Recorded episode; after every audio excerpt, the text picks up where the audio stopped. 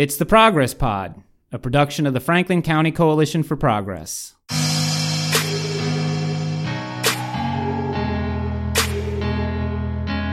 I'm Pete Mazzoni with Jeremy Tate. As a nation, there are few investments that can compare with the one we make in educating the next generation of Americans. Young people, cliche or not, are the future, and if we neglect to fund their educations, we do so at our own peril. On today's program, we will discuss school funding and what is being done to fix this growing problem. Our guest is Susan Spicka from Education Voters PA. Thank you for joining us, Susan. Thank you for having me. Let's uh, start out with telling us a little bit about your organization and what you do.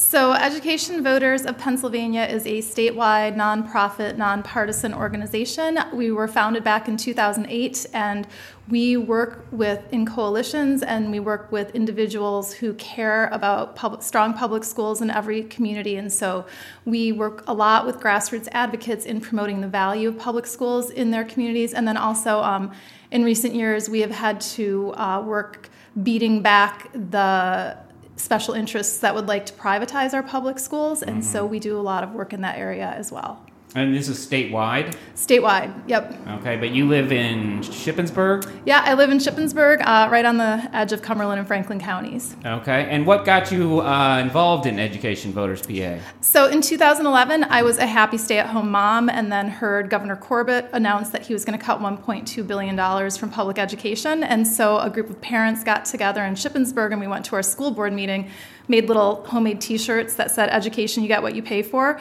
And our school board members looked at us and said don't you understand? If we lose a million dollars from the state if the in state funding we can't make that up at the local level. We're going to have to make some significant cuts in programs and services for students in Shippensburg. So parents in Shippensburg went to Harrisburg and we held a mock bake sale and we said if we want to make up the $1.2 billion that Governor Corbett plans to cut from our schools, we would have to sell 2.4 billion cookies at a bake sale. That's and a lot was, of cookies. That was a lot of cookies. and so it was at that event that I met with um, representatives from Education Voters of Pennsylvania and they helped us build a small grassroots organization in Shippensburg. And then just over the years, I got more involved with Ed Voters and then ended up taking the, over the organization about three years ago. Over that seven year period, uh, what trends do you see happening? So you know when when schools went back to back in session after losing a billion dollars in funding. So that cut did happen. Yeah, we, they lost a billion dollars. Some of it was stimulus money that was eliminated. Others was state funding that was eliminated. Can um, I ask what was the justification? So, Governor Rendell had used stimulus dollars um, to replace state education dollars when during his last few years in office. Okay. And then the stimulus dollars went away. Right. Now, no one ever imagined that this basic education funding that had been backfilled with stimulus money, that that a new um, administration would come in and that they would remove those dollars. Those dollars were recur in a recurring funding stream, basic education money funding. that was needed. It was money that was needed. It was money that, that school districts were spending. But when Governor Corbett came in, he said, well, the stimulus dried up, so we're going to take it out. And then they also cut what we call the charter school reimbursement line item, which was $220 million. So when school dist- when a child goes to a charter school, the school district pays tuition for that student. And the mm-hmm. state, when they enacted the charter school law, said we understand that that's going to put a financial burden on a school district to have to pay tuition for kids to go to charter schools. So we will provide a, a reimbursement of 30% to school districts to help make up for the money they're losing to charter schools. Well, in 2011, when Governor Corbett came into office, he eliminated that charter school reimbursement, which then hoisted a massive amount of um, increases onto local taxpayers because so individual districts were now responsible for the full freight of the charter school. Yep. Yep. Okay. Interesting. And that was hidden in that cut. Okay. And so, you know, since that time, have things improved? So I would say yes, things have improved. So we have seen more money go into schools since then, and we, you know, Governor Wolf fought has fought tooth and nail to get hundreds of millions of dollars back into public education, but that cut was devastating, and um, we're still kind of trying to catch up to where we were eight years ago. So when we look at um, school districts, they are many of them are fundamentally different today than they were eight years ago. So students who graduated are watching their younger brothers and sisters come through schools with radically fewer opportunities than they themselves had. Mm-hmm. Um, and Harrisburg, um, you know, we have a Republican legislature that really truly controls the shots and they have really been unwilling to invest the money that we need into our schools to give our kids the opportunities that they, they need. Now, on your website, you indicate that we are 46th in uh, state versus federal funding. Right. So Pennsylvania ranks 46th in the nation in terms of the state's share of K 12 education spending. So, Pennsylvania, our state government provides about 38% of what it costs to educate children in the K 12 system, and the national average is close to 50%. So, what that means, it means two things. Wow. One, when the state's cheap, local communities have to pick up the tab. So that's why when we're in Franklin County and especially in Chambersburg, we see property taxes going up year after year after year after year. They just went up again for the 2018-2019 school year budget, didn't they? Right, they have to because if either local districts raise property taxes or they have to cut, cut programs yeah. and services, that's the only thing to do when the state is so cheap. Um, the other thing that this when a low state share does is it creates a system of haves and have nots. Mm-hmm. And so, incredibly wealthy communities. So, if you go down to southeastern Pennsylvania, you go into the area that has the King of Prussia Mall, right. that King of Prussia Mall is paying a lot of property taxes. Yeah. And so, it's not even you know those there are school districts that spend $28000 a student per year and then there are school districts that spend $13000 a student per year so we have the largest gap between you know high and low spending districts, and it's all based on local property values. Right, and this goes to what Governor Wolf talks about as the formula. Right. Yep. Talk a little bit about that, what the formula is, and how he's trying to kind of uh, adjust it so there's a more equal distribution. Right. So up until this formula was enacted, there were patchwork formulas, but essentially each school district got the state funding that it got the year before plus a little bit extra. So it was called hold harmless. No school district would ever have gotten less than it had gotten the year before. So if a school district lost students, they still got more money. If a stu- school district had a huge influx of students, they only got the small increase. So the formula now takes into account, it actually starts by counting students and it allocates money based on students and student needs. So students who live in poverty require additional resources. Students who are English language learners require additional resources. Communities that are poor and that are really overtaxed require additional resources. So um, any money that's been allocated after 2014 15, that new money will all go out through the formula. Any money allocated before that will stay. So we kept hold harmless for like five or six billion dollars that had been going out, but any new money will go through the formula. And that over time will decrease the inequities and will drive money to districts that are most desperately in need. Right. So it's going to adjust to make sure that, you know, these urban school districts or school districts like ours that are growing exponentially are going to see more money. Right. And ultimately the rural school district will see less money. They will see fewer increases. They will not lose money, but they will see fewer increases in new funding. Mm-hmm. Yes. Why do you think Pennsylvania takes the approach it does uh, on the state funding level? Why? It seems like it's a unwillingness to value education and unwillingness to make an investment in ultimately what will be our future leaders. Right. So, you know, um, it's expensive to educate students, and we have a legislature that is very unwilling to increase revenues and increase recurring revenues. So we have seen year after year when they have to balance the budget, they go for one time fixes. Um, we've seen three or four credit rating downgrades in, in years, recent years. We've seen them borrow a billion and a half dollars to pay off debt.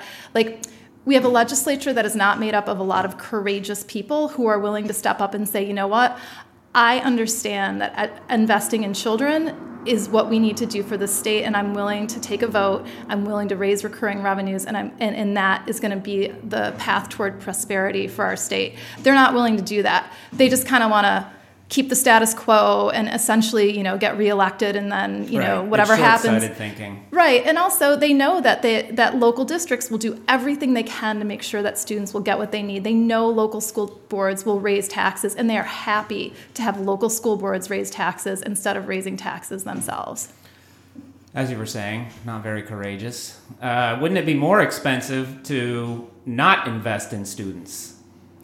You know, you would think, right? You would think that lawmakers would start to see that when we graduate students who aren't ready and, and, and who go to college and fail out, or who can't go to college, or who graduate and they, you know, don't get jobs that pay well, that we are creating an economy where we're not going to have the qualified workers so that businesses aren't going to want to move to Pennsylvania because they're not going to find the worker pool that they want. Or what's even worse is people leave. Young people leave Pennsylvania. So our state is increasingly getting older. You know, and if we want to talk about higher ed, we rank 49th out of 50 in terms of support for higher ed, and we're at the top in the nation in terms of student debt. So not only does this legislature not invest in K-12 education, they don't invest in higher ed. And so we've just got a situation where why would somebody want to move to Pennsylvania to raise a family in the state? You know, and, and what we're going to end up with is in what we're when we look at the trajectory of our population, we're going to have a whole heck of a lot of old people and not a lot of young people. And, and that's so to that point, what's your argument to a retiree who has no children in the system and doesn't want to pay more in taxes? Right. So if I were an older person living in Franklin County, I would want to know that there was going to be a qualified nurse to take care of me when I got older. And I can tell you right now, we have a shortage of nurses. And why do we have a shortage of nurses? Because we don't have enough people graduating who are qualified to go into the nursing profession. We don't have a, we don't have a clear pathway to get students into that profession. Um, when we don't invest in, in students, they're not going to be able to make money to pay the taxes that we need to pay to support the older people who are going to need those taxes. So, like Medicaid in Pennsylvania supports older people who live in, in nursing homes. And we're going to see Medicaid, we're not going to have money to pay for Medicaid if we don't have young people paying generating payroll taxes, revenue. generating revenue. And so, what's going to happen, you know, when people need to go into nursing homes and there's no money to pay for their nursing homes, um, that's going to be an ugly day and, and that is going to be a day that we arrive at in pennsylvania if we don't get this education problem k through 12 and higher ed fixed is this a, a, problem that's just always existed has there ever been a period where as a as a state or even as a nation we just all agreed this is money well spent. Yeah, you know, like back in the 70s, the state paid at least 50% of what it of, of costs for education. And, and I think Pennsylvania, I would argue Pennsylvania, in spite of all of this, still has a very, very good K through 12 education system. You know, we have teachers who work their tails off. We have dedicated faculty all over the state.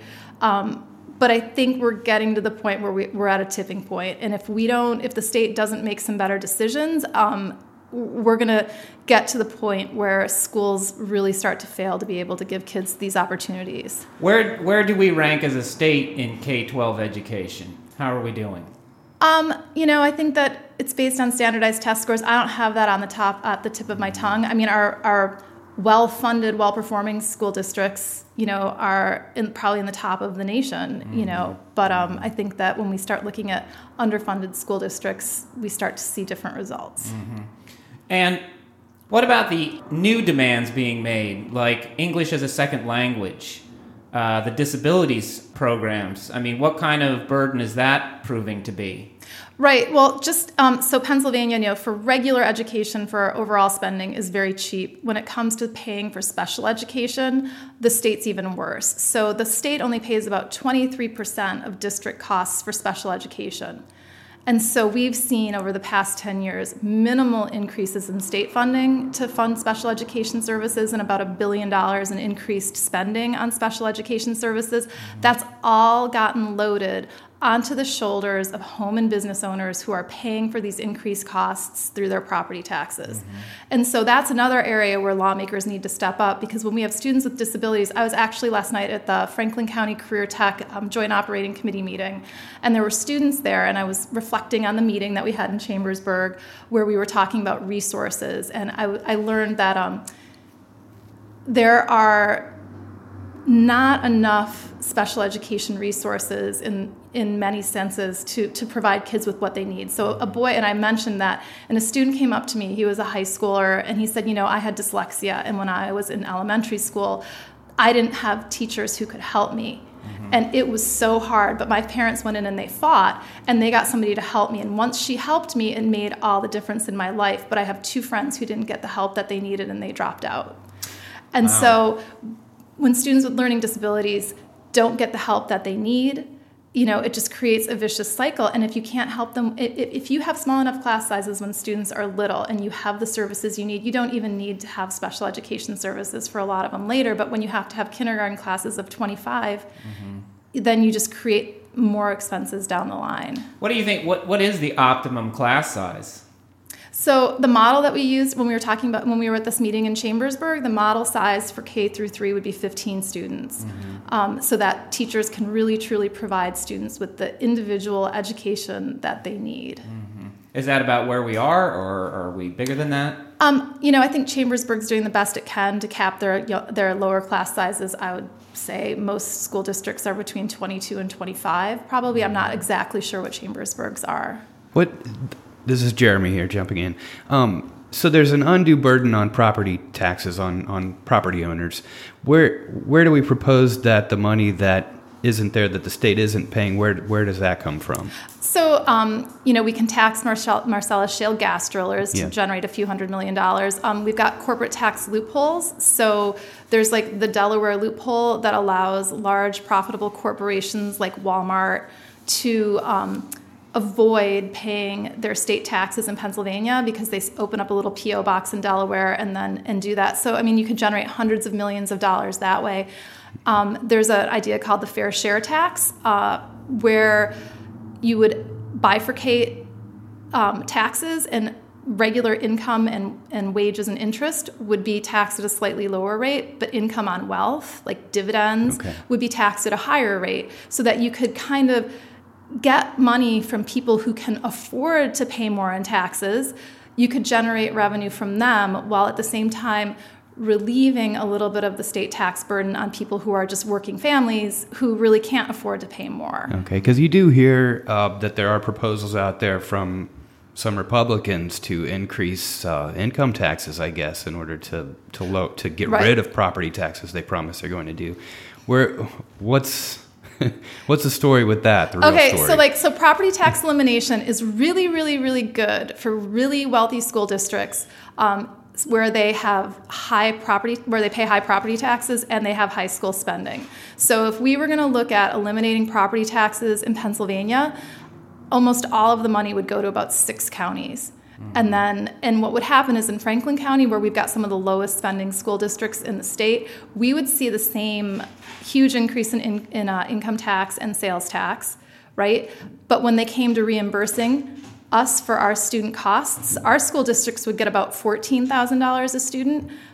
But school districts in southeastern Pennsylvania and, and Pittsburgh would get about $28,000 a student. Mm-hmm. So we would actually be paying higher income and sales taxes in Franklin County so that we could subsidize the very, very expensive schools in other areas. Because on top of that, those people are paying $15,000 a year in property taxes. Yeah. So while we really get like $2,000 a year property tax relief on our homes, they'd get 15,000 on their homes. So it's a massive wealth redistribution right. from poor rural Pennsylvania to wealthy suburban and urban Pennsylvania. And um, no one ever really explains that to people. Yeah, right. What, what is the cost per student in Franklin County?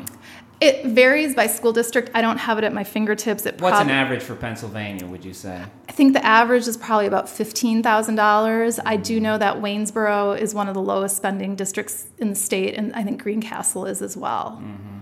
Let's talk about the Wednesday meeting that you attended. Tell us what you learned. Um, so, the Wednesday meeting was Chambersburg had researchers come in who had a model that was a model of instruction for school districts that they know have been very successful in, in student achievement. And so these researchers have done this model all over in the state. Um, they've done it, well, they've done it all over the nation. And so they brought this model into Chambersburg, and it was basically looking at smaller class sizes for really young children and then a lot of um, instructional support from certified certified aides and and also having like a lot more helpers like so instead of having a teacher be in the lunchroom and paying a teacher to open ketchup packets you would actually pay an aide right. a less a lesser amount of money right. to do that um, and so we there were representatives from I think every school dis, every school building in the district who came. So there were principals, teachers, and parents. There were over 50 people who came out, And um, I have to say, I had not realized kind of the deprivation of resources in some of the buildings. So I talked to middle school teachers who said every single class has 30 to 34 students in it. And then at each grade level, there are two special education teachers who offer support to students who need wow. that, which is. It's a is, busy environment. It's a busy environment. And I was just struck by how dedicated these teachers were. They were not beaten down. They loved their students. They said they would never go to another building. Um, and then I think the most interesting thing to me was that people have felt in this area for so long that you take what you get and you make the best of it, that you don't allow yourself to ever imagine what should be.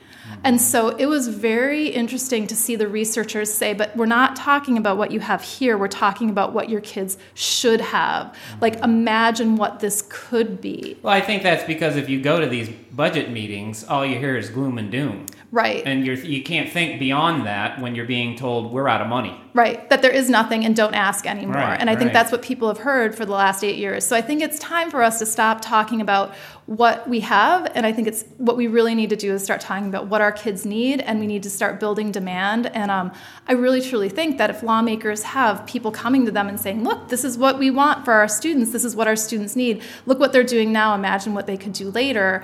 Um, we will support you if you will be our advocate in Harrisburg, I think they will listen to us. But it's going to take a movement of people. It's going to take a lot of people going into lawmakers' offices to share the good stories and then also to say, look, we really need you to go to bat for our schools.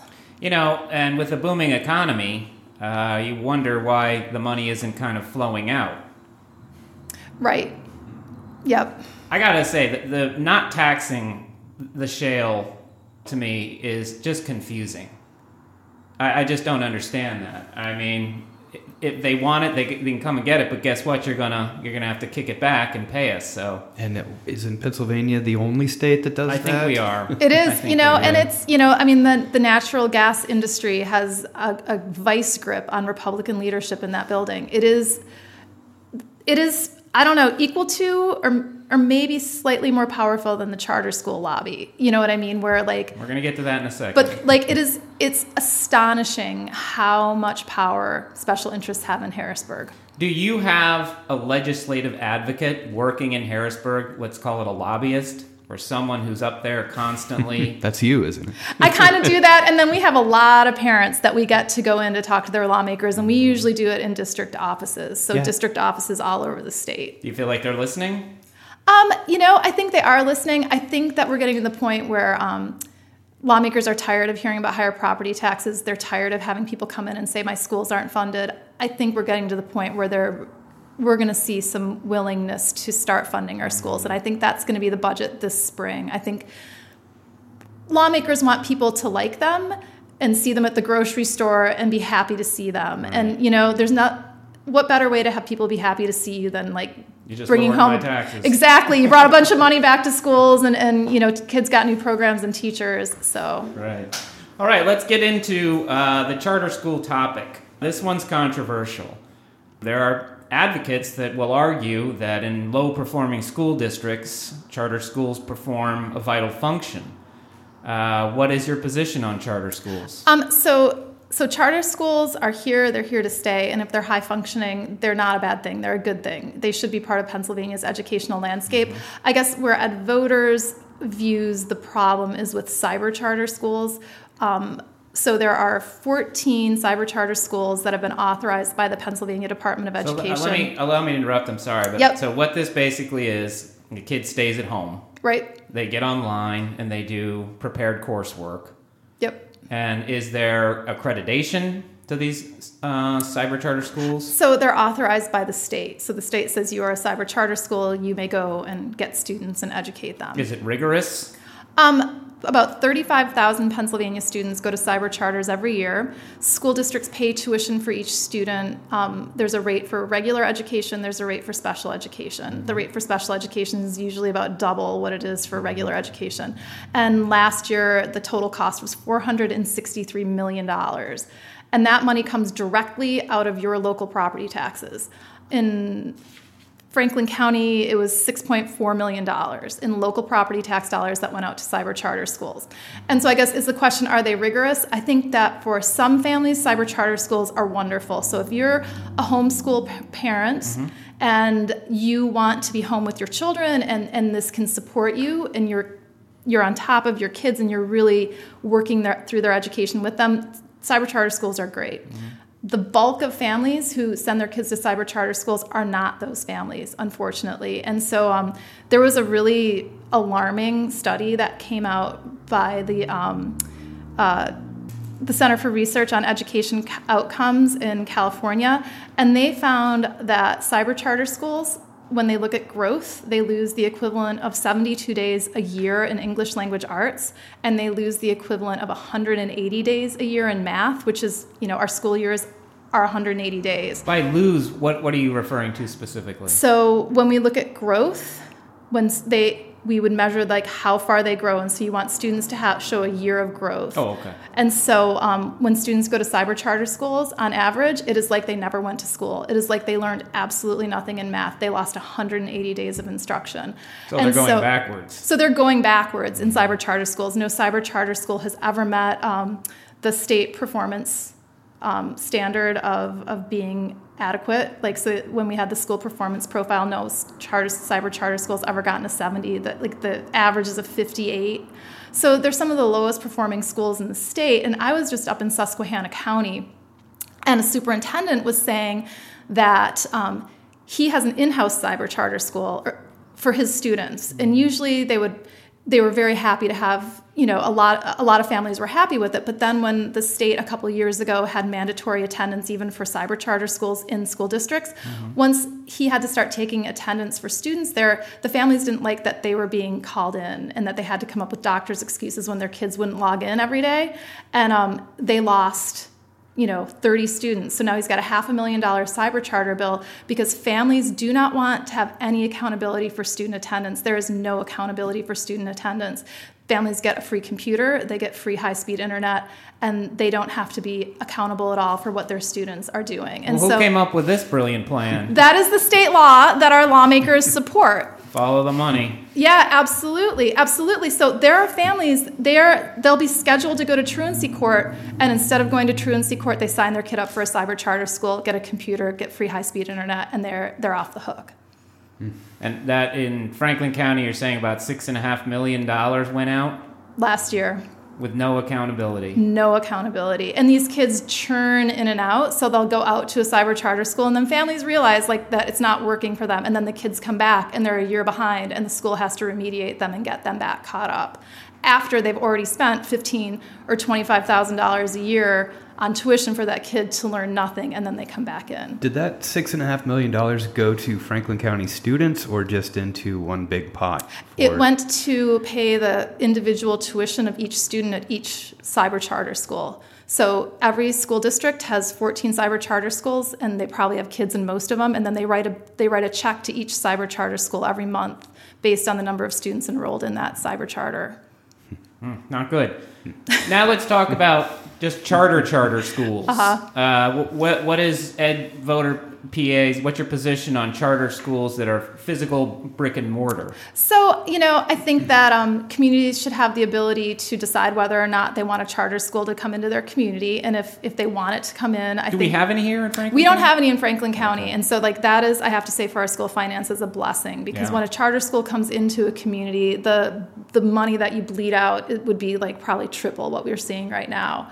Um, and there are some cyber, some regular charter schools that are excellent. Um, there are many charter schools that perform far worse than the school district schools. Um, there's very little accountability for how they spend their money. There's very little oversight over um, their operations. They only have to have 75% of their teachers certified. Um, and so, like, they can be really good. They can also be really awful. Why is there a, such a separate standard applied? To the cyber and the brick and mortar. I don't understand that. I mean, we have a state standard for the schools. Why would it just be non existent when that's still taxpayer dollars going out? I mean, as a taxpayer, I want accountability no matter where the money's going. Right. So, you know, lobbyists wrote the cyber char- wrote the charter law back in 2001, and it hasn't changed since then. And um, they don't want it to change. They knew exactly what they were doing when they wrote the charter school law, so that these charter schools would be able to have a lot of freedom that school, school districts don't have. And the I think the other issue that comes up is when state money is going to religious institutions, religious Right. charter schools. What's your position there? So we are really strongly opposed to that. So we have like it's the Educational Improvement Tax Credit and the Opportunity Scholarship Tax Credit programs. They funnel 180 million dollars a year out of the Treasury and into unaccountable private schools that can discriminate against kids for any reason whatsoever Vouchers. vouchers vouchers and around here you know people love those because so some business makes a what they like to call a donation but it's a contribution. So they'll say like well i want to go to cumberland valley christian. I'm going to make a contribution to their scholarship organization. So they might write a check for $10000 they get a state tax credit of 90 of 90% back. So they get that back as a state tax credit and then they can claim a federal tax deduction charitable deduction. So they basically get all their money back. But it looks like they've given a donation to a school. So they get to go over and take the picture with the big check. Um, and so um, it's just it's just a bad like bad system. There's no accountability whatever whatsoever for that money. Um, and it just means there's less money in the state treasury to spend on things like public education. So you have the religious question where the state money is going to fund those those situations. Are those schools more high performing? We don't know because they don't. Um, the state law actually prohibits collecting any information about student performance from from private schools.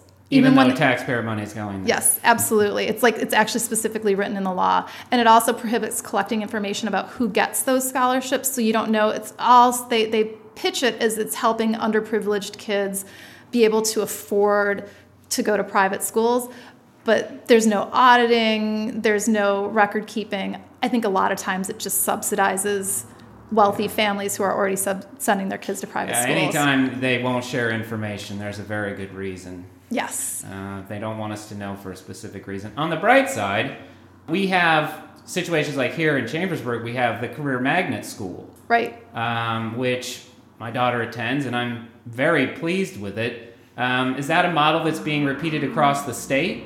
Yep. I think that a lot of school districts are, they like to offer a lot of choice within the school district so that you don't have to have choice outside of the school district. And so I think larger districts often will have a magnet school, like a performing arts school or like the career magnet school. And vocational And voca- yeah, and the Career Tech Center in Franklin County is just extraordinary. Yeah. Um, it's a great opportunity, but but the problem there is school districts basically pay pay a share of what it costs to educate the kids there. So school districts are so cash strapped that we aren't sending as many kids to career tech as we could be because we don't have enough money to pay for them. And like that is one of the most short-sighted things um, that I see about this funding system. Is I think about all the kids, they get that one shot. They want to be like go into diesel, mecha- be a diesel mechanic, or they want to go into something, and there aren't enough slots. So the kid who wants to do that doesn't get to do it, and then misses out on that opportunity for the rest of his life. And that's really unfortunate because these young people will go out of school and straight into the workforce. Yep. And they will start producing income, start producing tax revenue, and uh, improving the community. Yep. Does your group have any focus on higher education in terms of funding there for the state universities? Um, yeah, so we we it's not a main focus, but we believe that it's like the public education system starts in pre-K and ends after higher ed. And so we actually support the Pennsylvania Promise, which would be kind of like the free higher ed for students. So it would um, eliminate tuition if you went to one of the state system schools. Uh, how does this work? I'm, I'm really curious about this. How does this work? So um, families with certain incomes would be able to send their children to one of the state system schools, the PASSHE schools, without having to pay tuition. Okay. Um, and it would be funded through something like the fair share tax, the tax on the upper. Uh, the tax on wealth from the wealthiest Pennsylvanians would be used to pay for this. And then you would also, if you wanted to go to Pitt or Penn or one of the state related universities, you would see a reduced tuition. Um, but because they're not state owned, they're kind of quasi private, quasi state, um, you would just see a reduction in tuition. That is a system that would um, really create opportunities for all students to be able to access higher and we ed. keep young people in Pennsylvania. Yes, without letting them graduate with you know twenty five thousand dollars or more in debt. or debt. more, or more. Right. It can get it can get scary. Uh, are the demographics of- of the state? Is this part of the issue that that same person I talked about earlier, who's has no skin in the game at this point, is going to resist everything you are talking about?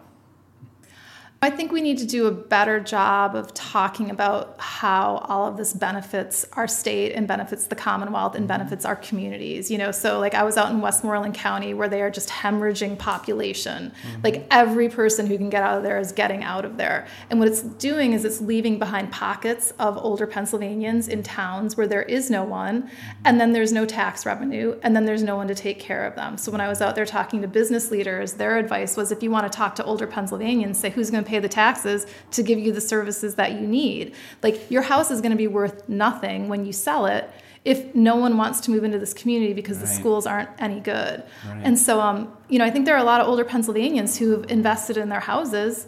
They want to be able to sell them. Um, that's not going to happen in a lot of different places. The hard part is so many of them are living social security check to social security Right. check or whatever it might be and the I, I know as a person that was on city council uh, for a time that you know if you raise that just a, a little bit it it's hard for them Right. to cover that so it's hard to to tell people look at the big picture eh, when they're just like barely making it month to month but But so, Right. like, for those people, like, why wouldn't they want to advocate for an increase in, Yeah. in in income tax because they're not Right. paying it? Like, they should be the first people. They should be on the front line saying, Yeah. raise taxes for everybody else because it's not going to hurt me. But what it's going to do is mean that my property taxes don't have to skyrocket every year. Yeah, and also your previous argument: get the state to pay what it should be paying. Right. Well, what's the what's the future look like? So I think, you know, we're going to see what happens after this election. And then there is an expectation among a lot of people that we are going to get this funding this year, that we are going to see a budget introduced in Harrisburg, and that we're going to have momentum and wind underneath our wings to say, like, look, it's time for you to fix um, what's going on. There is a, a lawsuit going through the courts right now. It's the school funding lawsuit that alleges that the funding system is unconstitutional. Is the is the makeup of the legislature going to be? Are we changing minds there? Because the, it seems the the makeup of the legislature is going to be about the same, won't it? Um, I don't know. I mean, I think we're going to have to see after the election. I think that there could be some changes. Okay. Um, and so I think that we might find some lawmakers who are going to be a little bit more sympathetic. To your point about the lawsuit that has been filed by the Education Law Center and the Public In- Interest Law Center, challenging the constitutionality of Pennsylvania's education funding system. The lawsuit filed against Pennsylvania Department of Education in 2014 and reinstated by the state Supreme Court alleges the system discriminates against children based on where they live since lower wealth communities cannot keep up with rising costs. Are you part of this lawsuit, or wh- what is your understanding of it, and where is it? So um, it is now waiting trial in Commonwealth Court. So they're doing discovery, and they have not scheduled a date, but we expect probably early next year or you know sometime in the spring it will it will go to full trial, and then depending on the finding, that could push the legislature to it could force the legislature to um, you know actually start funding schools.